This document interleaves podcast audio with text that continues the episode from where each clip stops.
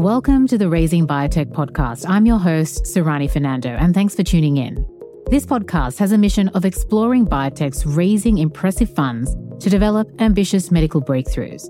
I speak with CEOs and founders to get origin stories, missions, and future visions for the company. And I also talk with relevant medical and industry experts to get more context on the company's potential to really make a difference in healthcare. Today, I'm talking to Alltrna, a company all about tapping the potential of tRNA to unlock precision medicines for hundreds, if not thousands, of rare genetic diseases. This is another company originating out of multi billion dollar venture capital firm Flagship Pioneering and perhaps the future little sister of mRNA focused powerhouse Moderna. The company was unveiled in 2021 with a $50 million Series A and recently raised $109 million in a Series B to help get its novel therapeutics closer to the clinic. Right now, the company is still pretty early in its journey, but the strong potential for accelerated and abbreviated clinical trials could see it with marketed products a lot sooner than we think. Joining me on the podcast is CEO Michelle Werner, a veteran big pharma executive with years of oncology experience up her sleeve, who came to the rare diseases world for personal reasons. We hear about her own journey to Alltrna, the company's scientific thesis and mission, and plans to take its therapeutics into first clinical trials. Also joining me is Dr. David Weinstein, a rare diseases pediatrician who now heads up his own rare diseases and clinical development consulting firm, and Alltrna is tapping him for clinical advice. He'll give us more context on the current rare diseases unmet need and potential for tRNA based therapeutics to shift the treatment paradigm. I hope you enjoyed the episode.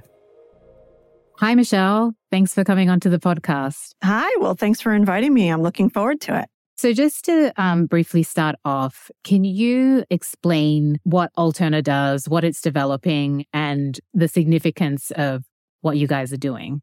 Sure. So, Alltrna is a really novel platform company that was founded in uh, 2021 through Flagship Pioneering. And we're all focused on really unlocking the exciting biology of tRNA, which is transfer RNA into a new modality for patients. And transfer RNA is a really exciting space because with this modality, we have the potential to use a single medicine to treat perhaps hundreds, if not thousands, of different diseases. Because we, um, I'd say, simplify the challenge associated with the 6,000 plus genetic diseases by identifying patients that have those common mutations across all those different diseases. And the tRNA can play a very unique role in addressing those individuals with these common mutations in, in a much more universal way than we have the ability to do so today. So let's take a step back here and talk about the role of tRNA. A bit of high school biology, but when we talk about RNA, which is ribonucleic acid, it's a molecule that takes instructions from DNA to build proteins that make up our body.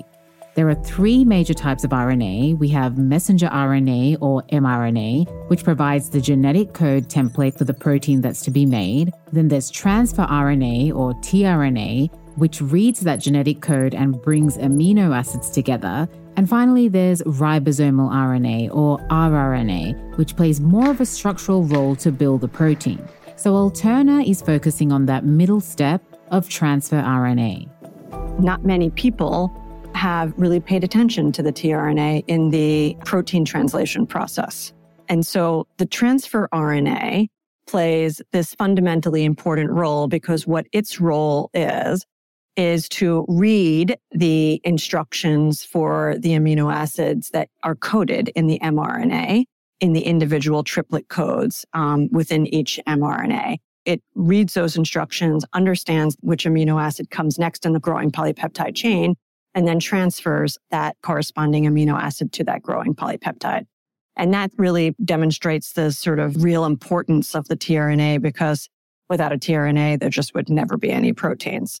As brilliant as the human body is with these protein building processes, the codes for those amino acids are not always 100% correct, and mutations do occur. Those mutations are the basis of many different genetic diseases and can either mean there's a missing or incorrectly coded protein or even a toxic protein.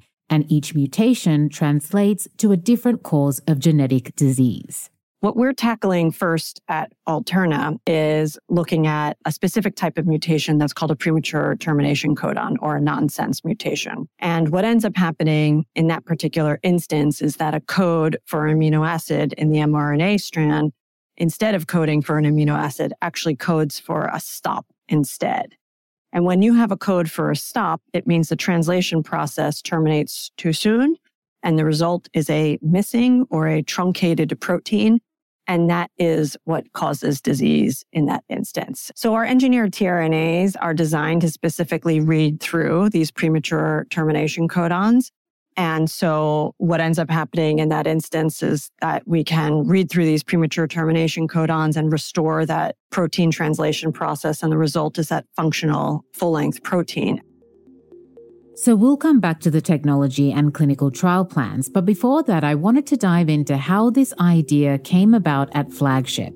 If you listen to episode one, you'll recall we talked to another flagship company, Empress Therapeutics. So we got a good sense of Flagship's unique business model, and I was curious to know how it all started at Alltrna and how Michelle came into the picture. The whole premise behind Alltrna actually dates back to 2017 where our founding scientific team asked the question well, what if we could alter the protein translation process um, by e- leveraging the tRNA. And that led to a series of, you know, what we call killer experiments where we try to throw sort of hurdles in the way of this idea. And ultimately having, you know, generated the initial proof of concept data during those early couple of years, it actually led to the formation of Alltrna, as I mentioned, which has launched as part of the flagship pioneering firm in 2021. Uh, now, I joined Alltrna as CEO in April of 2022. I am also a CEO partner at Flagship Pioneering. So, after the founding CEO and the initial um, founding scientific team, I joined as the first external CEO to the company. Female CEOs in this sector are pretty rare, but on paper, Michelle's experience and background makes her no surprise as a choice for CEO. She came to Alltrna from an illustrious career in Big Pharma. I've been at a number of different firms, so BMS and then AstraZeneca and Novartis most recently, where I've held a number of different roles, mostly in, I'd say, late stage development, but commercialization roles I'd say predominantly focused in the oncology space, but in a few other therapeutic areas as well.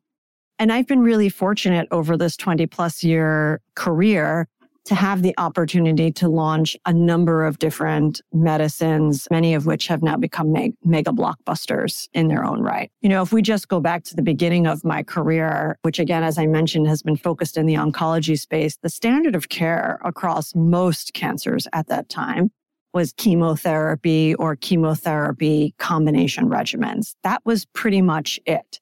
It was before the time of targeted therapies and before the time of immunotherapies and antibody drug conjugates, which now have become the mainstay of, of treatment for patients across a number of different tumor types. And I like to look back on my 20 year career, really feeling as though I've had the opportunity to make a small impact on the advancement of treatment for patients battling some really tough diagnoses. But, you know, I'd say very importantly, what drew me to Alltrna is also something that I'd say is quite personal. And, you know, over the last um, three and a half years, I've been thrown into the rare genetic disease community on a, on a personal level when my son, who is now 13, but on his 10th birthday, was diagnosed with Duchenne muscular dystrophy.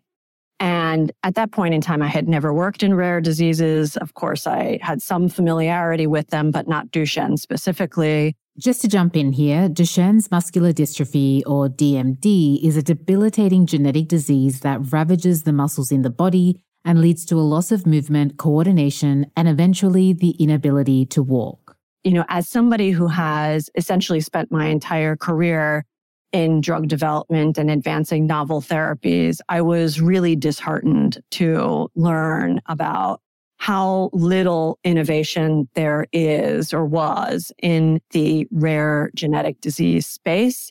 And it had a very specific impact on our family because the standard of care for him and his condition, you know, has been the same for 10 years plus and hasn't changed. And that felt, you know, unacceptable to me.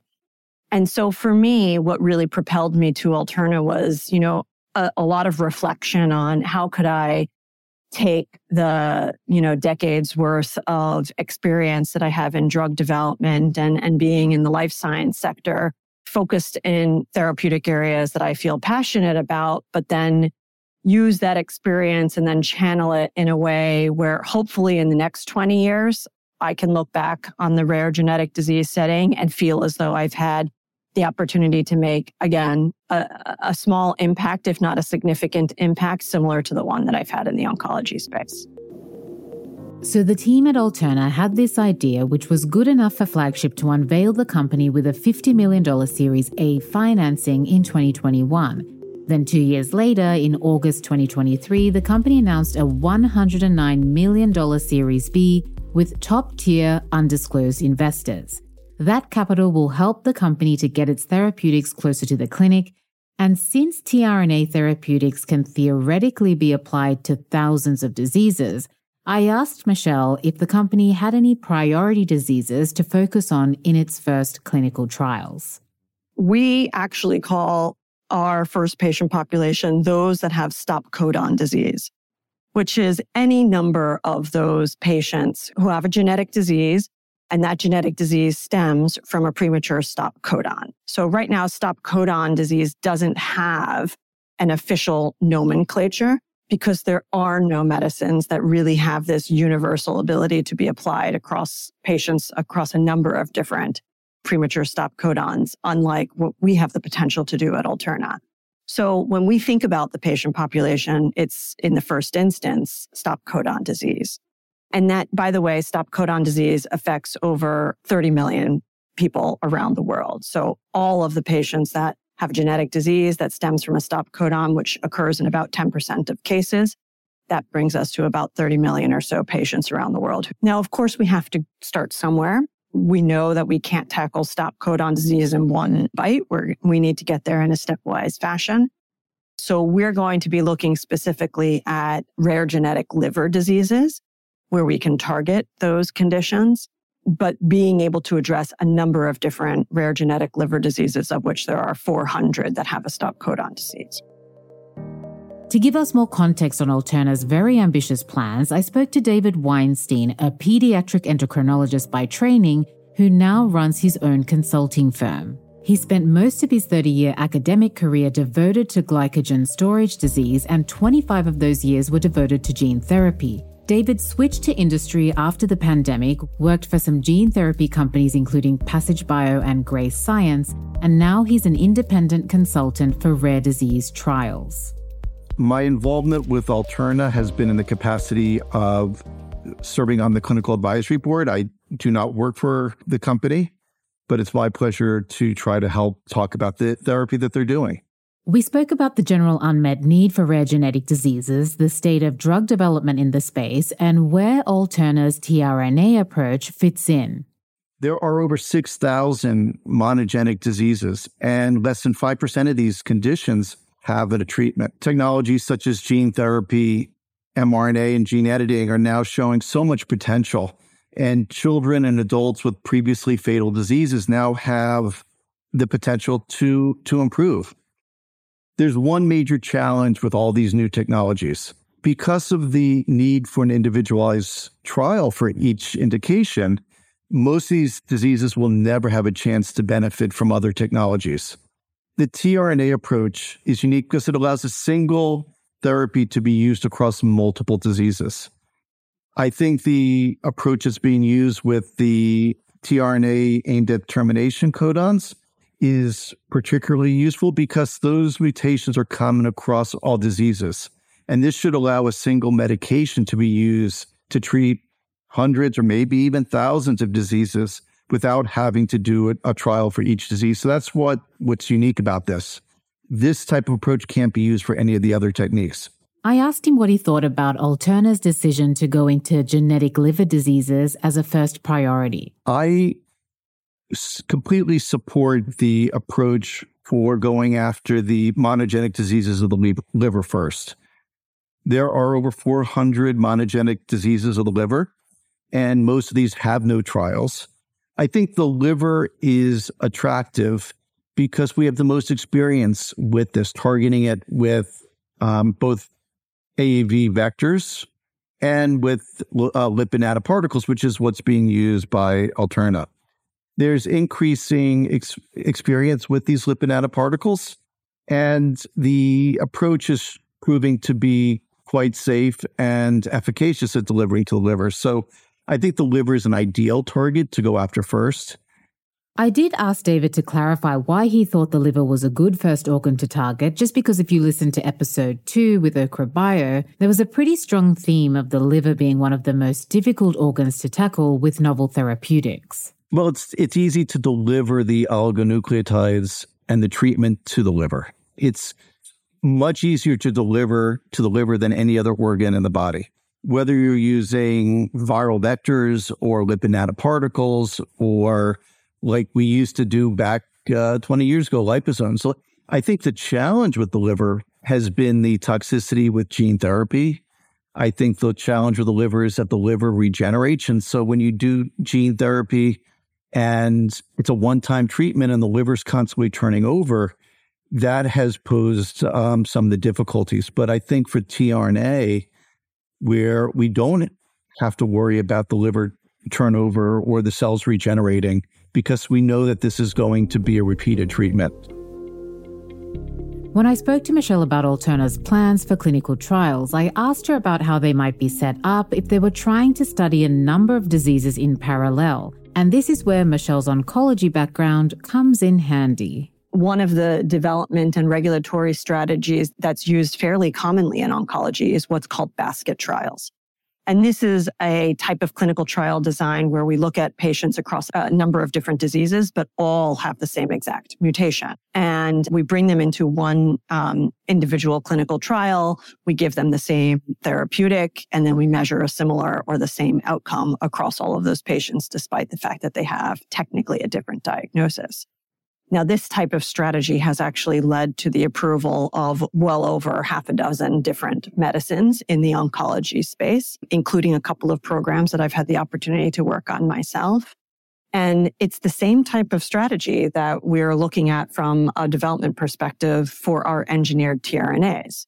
So looking at patients across a number of different liver diseases, but they all have the same premature termination codon looking at endpoints that can be consistent across those different patients and then giving them the same engineered tRNA formulated in the same lipid nanoparticle in order to address their condition. So, the tRNA basket trial strategy aims to include patients across many rare genetic diseases that would have otherwise been left out in a traditional clinical trial setting.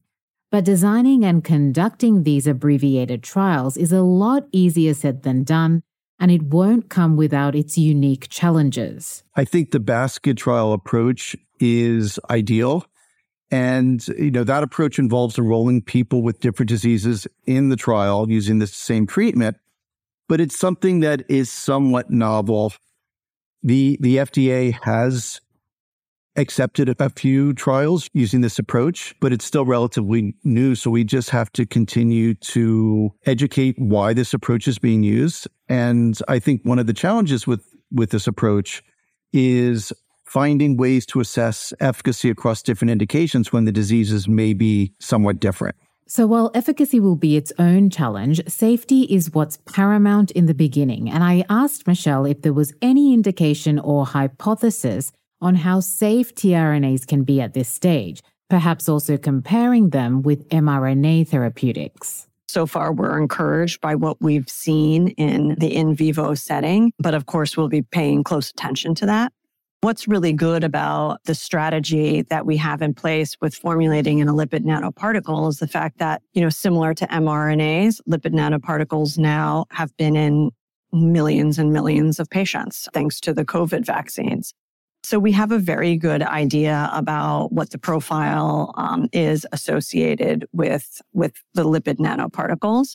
But of course, we need to be diligent in making sure that we understand the safety profile associated with the tRNAs. And that's not something that's been done before. So we will be doing, of course, all of the preclinical and toxicology work that's really important to, you know, help ensure that we have a, a, a good idea about that before heading to the clinic. With Alltrna's intended abbreviated approach to clinical trials, the hope for the company is that typical trial timelines, like the 10 to 15 years that are standard for traditional drug development, might be dramatically shortened.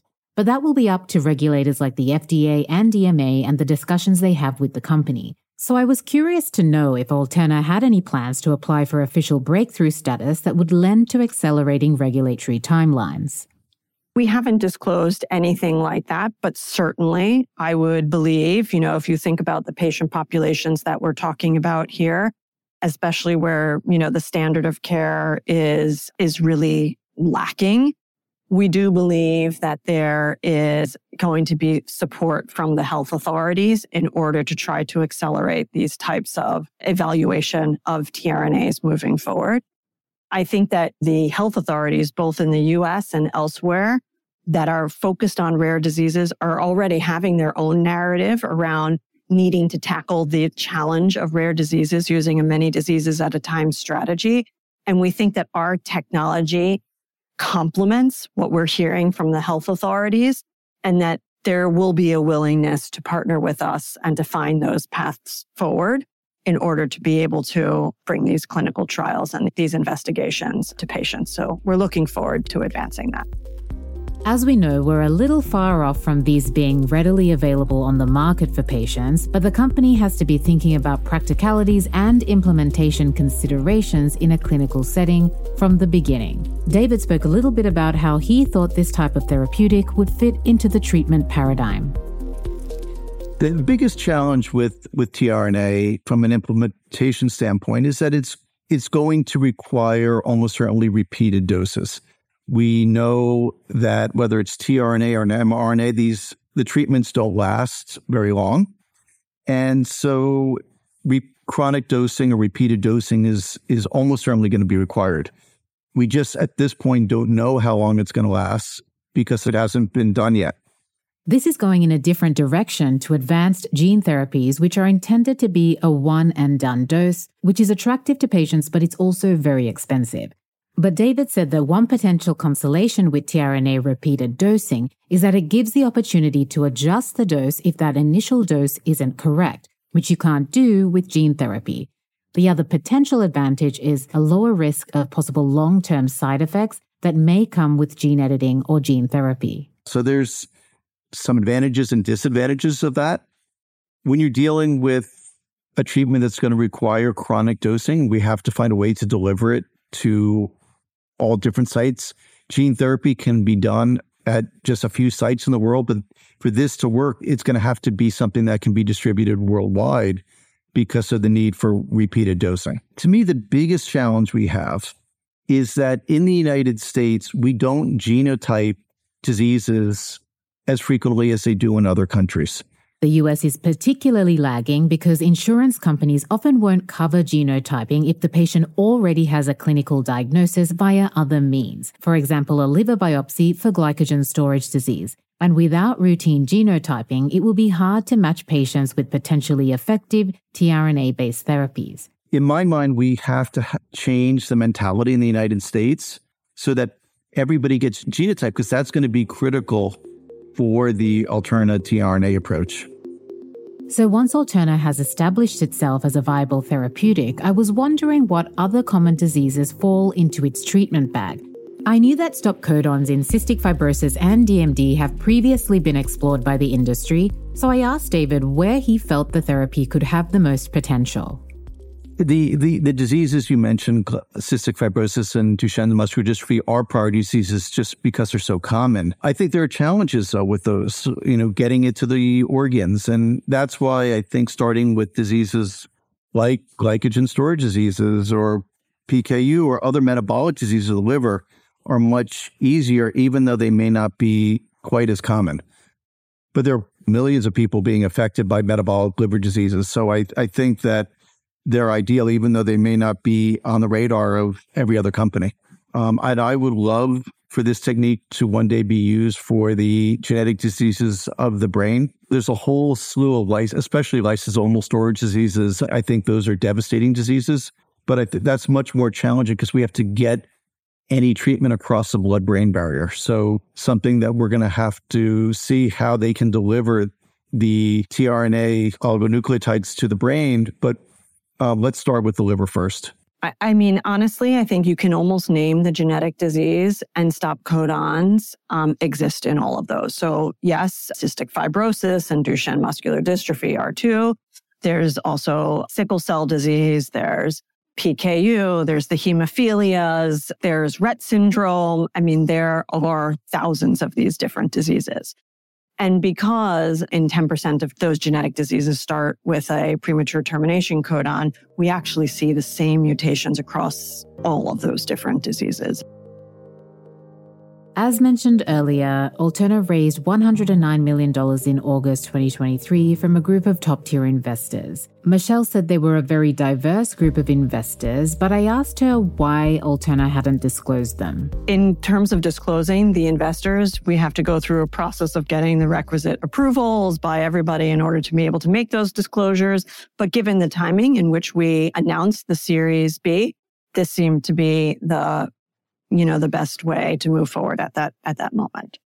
So Alltrna may reveal its investors at a later date, but overall the company seems to be keeping pretty tight-lipped at the moment, including where the 109 million will exactly take them and when they hope to enter the clinic. But I asked Michelle where she saw the general direction for the company's pipeline and business strategy. You know, today we're talking about the application of our engineered tRNAs and premature termination codon mutations, but we do think that there's broad applicability across different types of mutations and perhaps frame shift and missense mutations are also areas that we could explore in the future.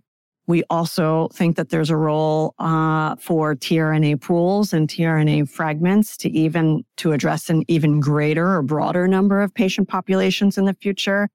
You know, but that being said, I also think we want to make sure that we're not getting ahead of ourselves. And because we're doing a looking at a new modality for the very first time, it's also important to have focus. And that's why we are very much focused on demonstrating the potential of our platform from a clinical perspective with our engineered tRNAs and premature termination codons as our starting place. Michelle said the broader long term vision is to build a pipeline with a number of different assets but also to develop and enhance the platform's capabilities so that it has the opportunities to expand and unlock the entirety of tRNA biology. You know, when it comes to financings and IPOs, right? Of course, these are things that we will be taking step by step and, you know, in, in deep conversation with our, our investors. But really, primarily, we're, um, we're very much focused on continuing to invest in the platform and continuing to invest in our ability to demonstrate the potential of our platform with an initial clinical proof of concept. 10 years down the line, Michelle sees Alltrna doing some pretty big things. Yeah, so I hope that in 10 years' time, that we have a number of these engineered tRNAs that have now become available to patients to address a number of different mutations.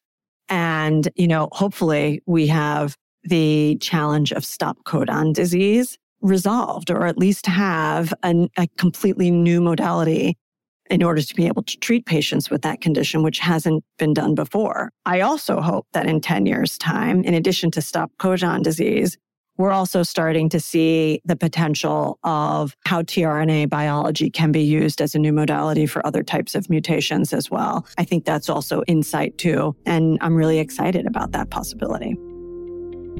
Well, that's it for another episode of Raising Biotech. While this is very sophisticated science and Alltrna has a steep road ahead navigating its clinical path, if successful, this will be a massive leap for the industry and the often forgotten rare disease community. So we'll be watching Alltrna's next steps pretty closely.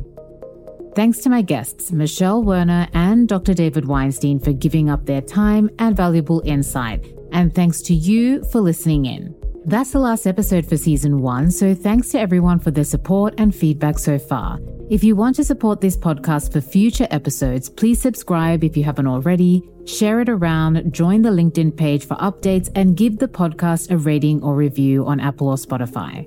I'll be back for another season in 2024, but until then, I'm Surani Fernando, and stay tuned for the next installment of Raising Biotech.